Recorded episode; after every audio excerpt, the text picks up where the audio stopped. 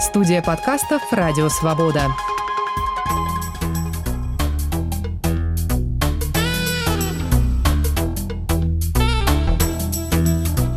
Сегодня в новом эпизоде подкаста «Генис. Взгляд из Нью-Йорка» беседа с молодым нью-йоркским переводчиком Максом Лаутоном, который готовит грандиозную серию публикаций прозы Владимира Сорокина в Соединенных Штатах.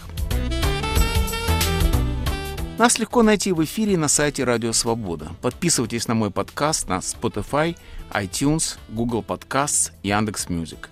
Включайтесь в беседу, пишите мне в социальных сетях и в аккаунтах Свободы, а также на всех подкаст-платформах. Владимир Сорокин занял центральное место в отечественном литературном процессе дважды.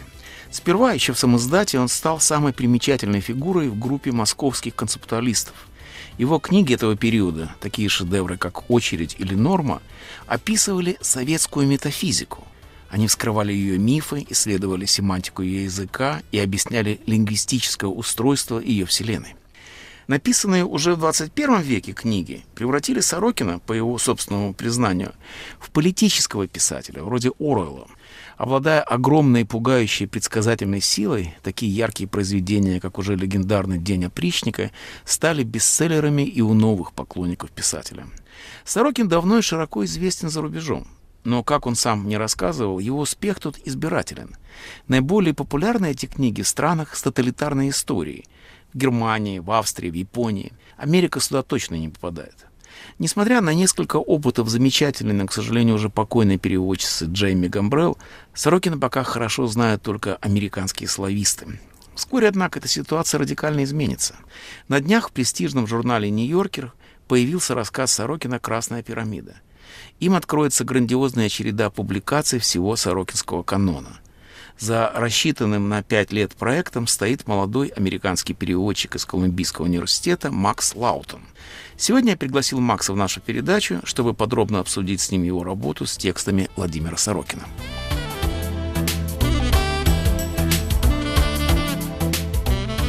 Макс, первый вопрос, который я задаю славистам всех стран мира, кто из наших авторов привел вас в эту очень странную профессию, славистику? в данном контексте я бы сказал, что этот вопрос как-то чуть-чуть легче, потому что я, когда мне было 14, как мне кажется, я что-то прочитал про голубое сало. И я сразу хотел читать Сорокина. Но, к сожалению, в это время почти ничего не было. Я думаю, что я прочитал «Очередь». Это был перевод Салли Лерт. А после этого я прочитал, возможно, Диана Причника, хотя не думаю. Уже это было чуть-чуть позже. А я начал читать Достоевского. Я начал учиться в Колумбийском университете, я начал учить русский.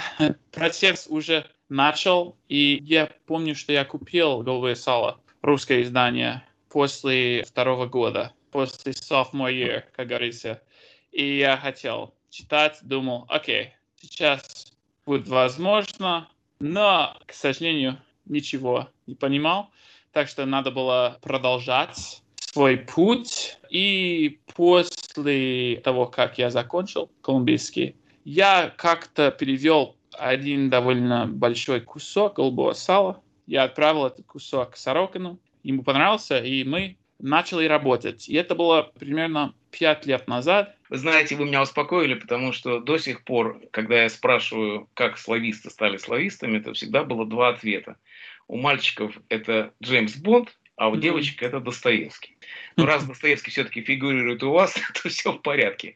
Хотя, конечно, это необычно, то, что Сорокин привел вас за руку в славистику. То, что вы сказали про голубое сало, напомнило мне мой собственный опыт. Когда я учил английский, я был, наверное, в классе пятом, и я решил, что я, наконец, прочту детскую книжку, ну, самую простую, которую только можно. Да. Взял «Алису в стране чудес». А. Когда я дошел до Зауми, я чуть не заплакал, когда я понял, что я абсолютно ничего не понимаю по-английски. Да, да, да, я вырос и выяснилось, что никто не понимает, что русская рукопись. Да, да. Сорокина это была уже первая страница. Это было в Брайтон-Биче. Купил книжку, вышел из магазина, открыл книжку, и все, как-то. Да, я тоже чуть не заплакал, хотя да, мне было... Надо сказать, что вы не один, Сорокина понять совсем-совсем непросто. Скажите, а какое первое впечатление на вас произвел Сорокин лично, когда вы с ним встретились живьем? Я спрашиваю, потому что Сорокин категорически, на мой взгляд, не похож на своих персонажей. И многие путают, многие считают, что Сорокин это какой-то монстр.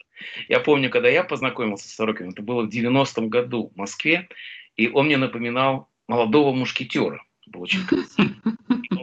Похож на, скажем, Д'Артаньяна, а теперь он похож на Атоса, но уже 20 лет спустя. Да, да, да, да. А как вы с ним познакомились? Это довольно интересная история, потому что это был мой первый вечер вообще в России. Это было в 2019 году. Я уже закончил «Голубое сало», и я собирался в Москву потому что я просто хотел увидеть эту страну, про которую я так много читал. И я написал Сорокину, мы уже довольно часто переписывались в это время. Я сказал, о, Владимир, я буду в Москве завтра. И он сказал, вы не хотите поужинать вместе? Я сказал, давайте, конечно. И он сказал, когда вы э, прилетите, собственно, я сказал, в 7 часов в Шереметьево. Он сказал, хорошо, тогда встретимся в кафе Пушкин 7 часов 30. Я сказал, ну, это довольно мало времени. Так что э, мы с невестой прилетели. Все было во время, проблем не было. Мой друг, актер Максим Стоянов, он тоже играет в Give Me Liberty. Он как-то заехал за нами, и я был просто в очень странном состоянии, потому что Москва была намного больше, чем я думал. Я как-то ожидал какого-то Будапешта. И, конечно, город огромный, все улицы, highways, они огромные, и, и все здания, все дома. Так что мы просто пищили и приехали вовремя в кафе Пушкин. Потом я просто ждал возле ресторана. Сорокин пришел и мы начали говорить, и он был намного, как мне кажется, добрее и, и мягче, чем я думал. Он очень мягкий человек. Все говорят, что он как старый барин, как сын Толстого или что-то в этом духе. И это мне тоже так показалось. Он очень изысканный человек вообще. И мне было очень приятно. Мы сразу как-то hit it off. А после этого мы поужинали, погуляли по Москве. И чуть-чуть позже, через месяц, как мне кажется, мы были у него дома во Внуково, и у нас был маленький пир с его итальянским переводчиком Марко Динелли, как мне кажется, он тоже актер в Москве. И эм, у нас сразу было хорошее взаимное понимание. Вам очень повезло. Теперь перейдем к нашей главной теме, к литературе. Почему Сорокин нужен американскому читателю? Этот вопрос непрост. Дело в том, что русскую литературу, современную русскую литературу знают в Америке очень мало, очень плохо, и в основном в университетской среде. Мне кажется, что настоящего бестселлера русского в Америке не было уже очень-очень много лет. По-настоящему такие популярные книги, как «Доктор Живаго», скажем. Да, Это да, уже да. два поколения назад было. Скажите, что американский читатель может найти у Сорокина такого, чего у него нет? Чем Сорокин может поразить Америку? Я бы сказал, что никто не пишет, как Сорокин. У него есть очень специфический стиль, специфические ритмы, специфическое ощущение. И у него есть свой сорокинский мир. Я просто бы сказал, что есть очень мало писателей, которые создают яркий, своеобразный мир, как Сорокин. И я бы сказал, что это просто жаль, что американский читатель об этом не знает. У нас в Америке сейчас довольно скучный, сухой литературный мир. Это, в частности, из-за политических трендов, из-за того, что иногда в определенной стране плохо пишется всем. Мне кажется, что у нас есть очень сухое время в Америке с точки зрения литературы. И мне кажется, что Сорокин — это свободное поле, такой уникальный мир, и что такое пространство в котором есть абсолютная свобода, это очень нужен американскому читателю в этот момент. Можете ли вы указать какие-нибудь параллели в американской литературе? Американская литература оказала огромное влияние на современную русскую литературу. Все мы выросли на американских писателях. Я бы даже сказал, что самый популярный русский писатель – это американские писатели. Во всяком случае, в моей молодости это был Хемингуэй, Селлинджер, Фолкнер. Да, все да, они да. были нашими кумирами, все мы их считали своими. А для Сорокина есть какая-нибудь параллель? в американской литературе, которая помогла бы ему войти в американскому читателю? Я бы сказал, что у него есть Возможно, не в литературе, а в кино есть какие-то фигуры, которые похожи на Например? Сорокина. Сорокин сам похож на какую-то комбинацию Тарантино и Линча, потому что у него есть энергия Тарантино и метафизика Линча. Так что нет никаких авторов в американской литературе, которые похожи на Сорокина, потому что у нас есть более старомодная литература в какой-то мере. В Америке есть, конечно, очень сильные авангардные писатели. Пинчин, его Gravity's Rainbow, я не знаю, как эта книга называется по-русски, но это, условно говоря, американское голубое сало. Gravity's Rainbow. Но никто не читает Пинчина сегодня, потому что он считается старомодным, как и все эти большие кумиры середины 20 века. Никто не читает Меллера, никто не читает Белло, рота. Это все считается чрезвычайно старомодным. Так что мне кажется, что кино поможет Сорокину, потому что есть и метафизика, есть и пастиш, есть и возможность, есть насилие настоящее, как и у Сорокина. Во Франции есть Литл, например, и его Le Bienveillant.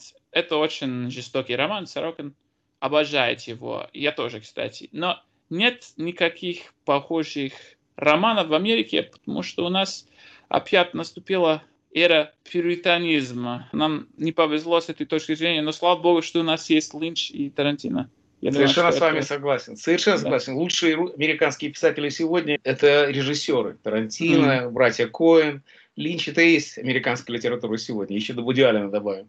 Но когда я посмотрел «Бульварное чтиво», это было абсолютное открытие для меня. Я сказал, что вот единственный автор, который похож на «Бульварное чтиво», это Владимир Сорокин. Я это напечатал mm-hmm. в первый день, когда увидел его. И я знаю, что мы говорили с Сорокиным на эту тему, он очень любит американское кино. Да. И очень хорошо да, в нем да, разбирается. Я да. не сказал бы, что американское кино повлияло на него никоим образом. Скорее, это параллельные ряды, в которых он себя чувствует очень Интересно, вообще сорокинская поэтика, она связана не только с литературой, но и с живописью, и с музыкой, и с кино, она во все стороны торчит. Кроме, конечно, самого главного – литература, потому что нет большего знатока стиля, чем Сорокин, который умеет стилизовать что угодно. Именно поэтому как язык Сорокина отличается от языка тех русских писателей, с которым уже знакомы американские читатели. У нас есть товарищ, переводчица Нина Бьюис, она сказала, что когда американец открывает русский роман, он ждет, что там будут офицеры, дуэли и балы.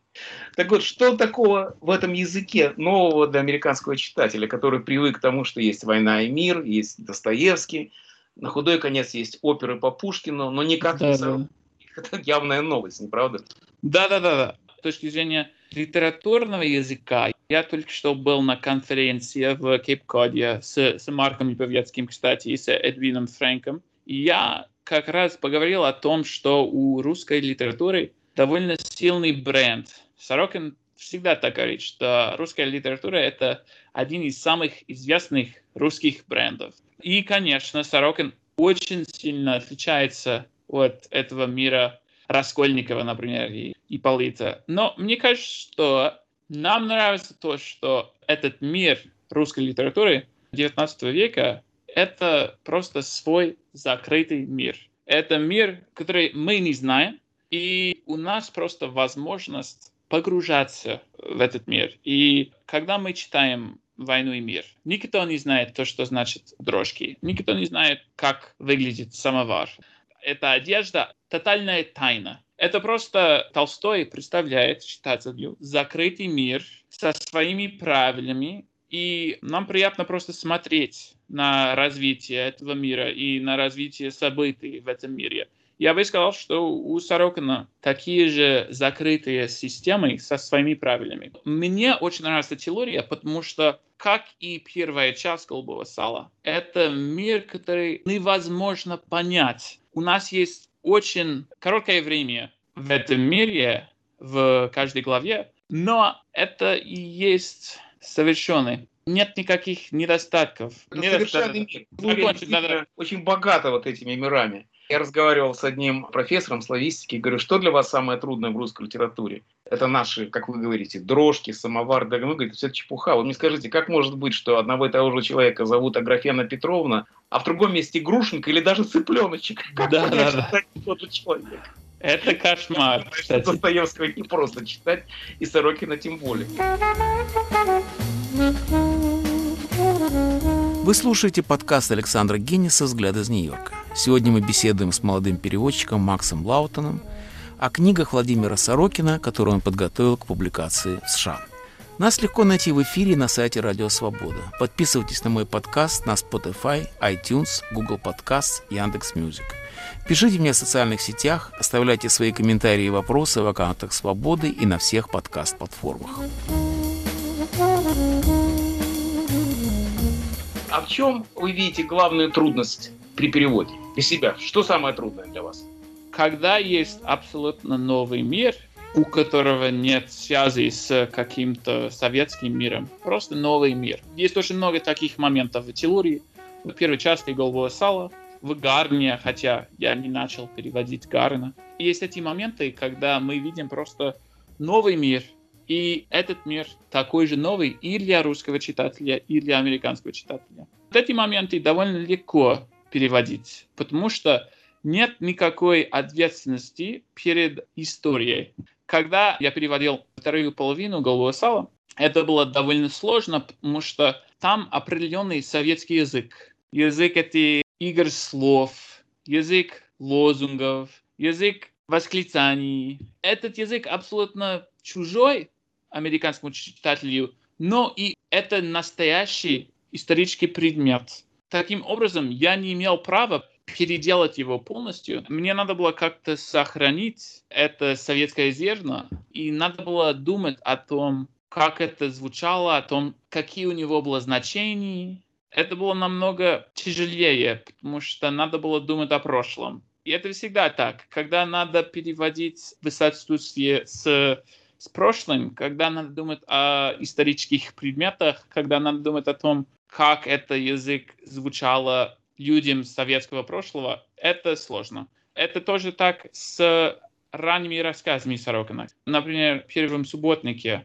там очень много советского сленга. Не только сленг, но и синтактические формы, которых теперь нет. Во-первых, это сложно понять и американскому читателю, даже русскоговорящему, но и современному русскому читателю. Я совершенно с вами согласен в том, что нынешний читатель Сорокина должен понимать, учитывая историческую память текста, потому что это все совсем непросто. Уже треть века прошло со времен первого Сорокина, и его игра с советским стилем, она должна быть понятна. Да с любым стилем, потому что он все время играет с разными стилями, да. и это очень трудно воспроизвести, поэтому я преклоняюсь перед вашими мужеством взяться за Сорокина. Это очень и очень непросто. Но я верю в то, что это возможно по той простой причине, что в литературу ведь входят целыми пластами новые писатели. Я помню, когда я был молодой, мы прочитали «Сто лет одиночества» Маркиса. Вдруг оказалось, что это колумбийская реальность, которой никто ничего не знает, стала нам очень близкой и понятной. Mm-hmm. Если писатель хороший, то мы можем войти в его мир. И Сорокин, конечно, заслуживает того, чтобы мы с ним познакомились как можно ближе. А Сорокин участвует в ваших переводах? Он помогает вам? Да-да-да, конечно. Как это происходит? Я всегда делаю первый черновик, спрашиваю, если что-то непонятно. У меня есть очень много русских друзей. Сорокин — это последний ресурс, потому что я не хочу спрашивать мелочи. Когда что-то непонятно, я, во-первых, обращаюсь к русским друзьям, к Марку Льбиацкому. Я спрашиваю, что это значит, какие ассоциации вызывает эта фраза, или это выражение, или это слово. А если никто не знает, я спрашиваю у, у Сорокина. Наверное, он чаще всего говорит, я сам не знаю, что это значит, это ничего не значит, не переводи эту фразу. Так что, когда я нахожу что-то, которое я хочу спрашивать у Сорокина, чаще всего он просто не отвечает. Был такой интересный случай, когда кто-то говорит, ну, вы бадерские суки, или что-то в этом духе, бадерские. это в Атилурии. Я думал, боже мой, что это такое? Спросил у русских друзей. Никто не знал. Спросил у Марка. Он не знал. Спросил у Сорокина. Он сказал, это ничего не значит, это просто фирма, которая э, занимается отеплением нашего дома во Внуково. Это Бадейрес. Так что он просто сидел, писал, и там он увидел это название Бадерес, и он это как-то переработал это название, и это стало брань. Мне кажется, что Сорокин работает со слуха. У него очень важна аудиоверсия своих сочинений. Его надо читать вслух, потому что я думаю, что он пишет вслух. И да. поэтому его вот эти глоссолалия, его постоянные ритмические фигуры, они очень сложно организованы именно с точки зрения фонетики. Поэтому далеко не все можно понять, и это непонятное составляет часть большого сорокинского текста. Так что есть непонятное для всех, не только для вас. Да, да, да. Или топ-директ, тип-тири по трейсу. Есть очень много таких выражений в первой части «Голубого сала». Не только, это всюду. Да, да. Скажите теперь про ваши издательские планы, про эту пятилетку Сорокина. Как mm-hmm. она mm-hmm. планируется реализоваться? Мы очень долго над этим работали. Мы с Сорокиным и с его литагентом, это Галина Дурстов. А я перевел этот кусок голубого сала, потом я как-то понял, что надо было перевести несколько более простых текстов, чтобы лучше понять его базовый стиль. В «Голубом сале» это самый высокий, самый сложный, самый изысканный вариант сорокинского стиля. Я перевел «Сердца четырех», Настю из пира и лошадиный суп из пира. А потом, кстати, Красную пирамиду и еще Белый квадрат. И я начал отправить эти тексты везде, всем издательствам в Нью-Йорке. Я общался, переписывался с этими издателями, редакторами. Ну, во-первых, это был наивный выбор, потому что «Сердца четырех» — это, конечно, очень жестокий текст и очень экстремальный. Помню, что когда я почитал эту книгу, я читал ее еще в рукописи, я сказал, жене не покажу, потому что. У меня, да, да, Сорокин тоже, кстати, когда я был у него два года назад во Внуково, я ему сказал, Владимир, я вообще показываю своей маме все э, свои переводы, но я не показал своей маме Therefore Hearts. И он сказал по-английски You made the right choice, my man. Так что, да, очень экстремальный текст. Что же произошло в конечном счете? Что происходит с издательскими планами? Год назад, чуть-чуть больше, я наконец-то написал Эдвину Фрэнку. Я не знаю, почему я так долго ждал, и он сразу сказал, что он хотел читать мой перевод голубого сала и мой перевод Тиллури. Эдвин Фрэнк — это редактор New York Review of Books. Он дружит с Сорокиным, не совсем дружит, но они знакомые. Он сразу написал через неделю, что он хотел опубликовать Телурию и Голубое сало. А потом Галина хотела, что он опубликовал больше, и он через 6 месяцев сказал, что хотел опубликовать норму и сборник greatest hits, сборник избранных рассказов, но самых хороших. Мы с Владимиром их выбрали. В это время я тоже общался с одним редактором, у которого была маленькая издательство в Техасе, Уилл Эванс. После того, как мы начали переписываться, и он прочитал «Сердца четырех», и он сразу сказал, что он хотел опубликовать его. Вы разделили между двумя издательствами. Точно, точно. В ближайшие пять лет, как я понимаю, Америка будет насыщена книгами Сорокина. Да, да, да, да. Конечно, когда книги появляются по-английски, они становятся доступными для всех стран мира, и в связи с этим можно ожидать большого успеха Сорокина. Тут у меня один вопрос. Я лично считаю, что с тех пор, как умер Фазиль Искандер, Сорокин является главным претендентом на Нобелевскую премию по литературе. Мне кажется, что Сорокин сегодня играет ту же роль в русской литературе, что Солженицын играл в свое время. Я понимаю, что и Сорокин, и Солженицын вряд ли устраивает такая параллель, но именно роль, которую они играют, мне кажется, соответствует. И я знаю, что многие профессора, которые имеют право номинировать писателей на Нобелевскую премию, включая моего друга и вашего руководителя Марка Липовецкого, постоянно выдвигают Сорокина на Нобелевскую премию. Как вы считаете, ваш переводческий проект не может способствовать тому, что Сорокин таки получит Нобелевскую премию? Сорокин говорит, когда его спрашивают про Нобелевскую премию, ну и что ж, я не против.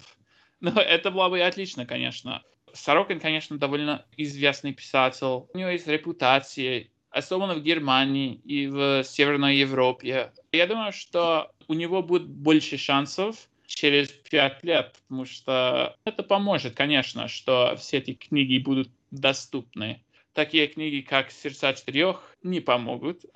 а, а такие книги, как «Норма», это, конечно, такой интересный предмет, потому что, с одной стороны, это очень экстремальный текст, и там есть довольно неприятных моментов для нормального читателя. Но и это невозможно представить современную русскую литературу без нормы. Так что... Без Сорокина точно. Давайте теперь на окончании нашей беседы ответим на самый простой вопрос. Какая ваша любимая книга Сорокина? Я бы сказал «Голубое сало». Я думаю, что это самый сильный текст Сорокина. Есть очень хорошая комбинация экспериментов и наслаждания. Например, в норме самые сильные эксперименты, которые проводил Сорокин в своей карьере, как мне кажется. Как он это сделал, когда ему было 25, 26, 27 лет, это просто невероятно. Но иногда эта книга становится монотонной или тяжелая. И это не только из-за этого советского содержания. Сорокин всегда говорит, что сложно читать норму, потому что это советский Диснейленд, да, и каждая часть — это определенный аттракцион. Я бы сказал, что «Голубое сало» есть и совершенно новые эксперименты, но и есть наслаж... наслаждение. Да, да, да, потому что это очень приятно читать, это очень быстро читается. Ощущение прогресса, ощущение движения никогда не уменьшается. И это очень сложно сделать в экспериментальном тексте. Спасибо, Макс. А Надеюсь, что американские читатели разделят наше с вами восхищение сорокинскими текстами. Во всяком случае, вы для этого сделали очень и очень много.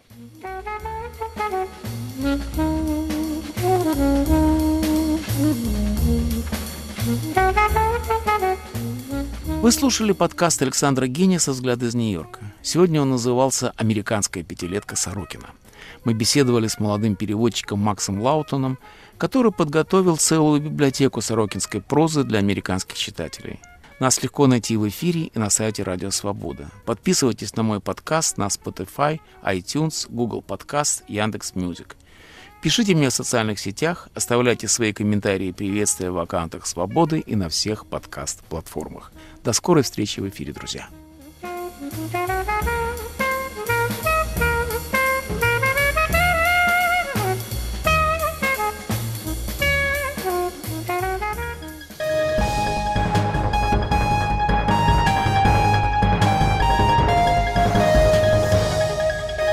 Студия подкастов «Радио Свобода».